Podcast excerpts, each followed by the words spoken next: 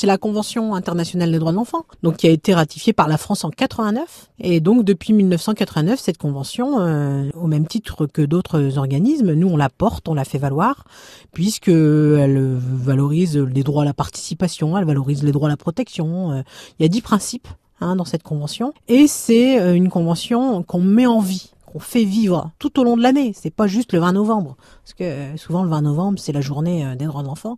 C'est tout au long de la vie, au quotidien, qu'on fait vivre ça. Ça veut dire qu'à un moment donné, si on va sur le droit à la participation et le principe de prendre en compte euh, les identités et les particularités de chaque enfant, eh ben on travaille sur qu'est-ce qu'accueillir un enfant ou qu'est-ce qu'accueillir un enfant en centre de loisirs, par exemple. Ça, c'est au quotidien qu'on le fait valoir.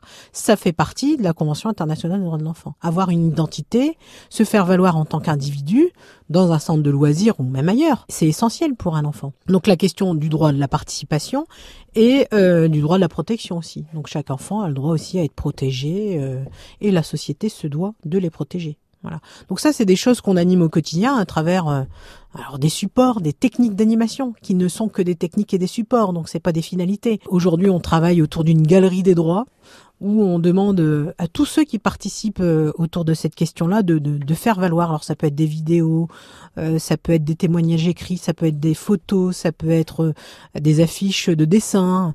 Tout ce qui permet de faire exprimer les enfants sur cette question-là, on récupère la matière, et on met en avant au travers d'une galerie des droits. Euh, Aujourd'hui, alors on, a une grande démarche qui se met en œuvre là sur 2019 qui s'appelle Ensemble vers la Convention des droits de l'enfant. Donc on prévoit un grand regroupement national des enfants à Paris en décembre 2019 où il va y avoir des rencontres d'enfants nationales et internationales parce que pour nous c'est important de resituer aussi cette convention dans son contexte international pour faire échanger les enfants sur comment ils vivent les choses, là où ils sont et comment à un moment donné il y a des réseaux d'enfants qui se mettent en œuvre.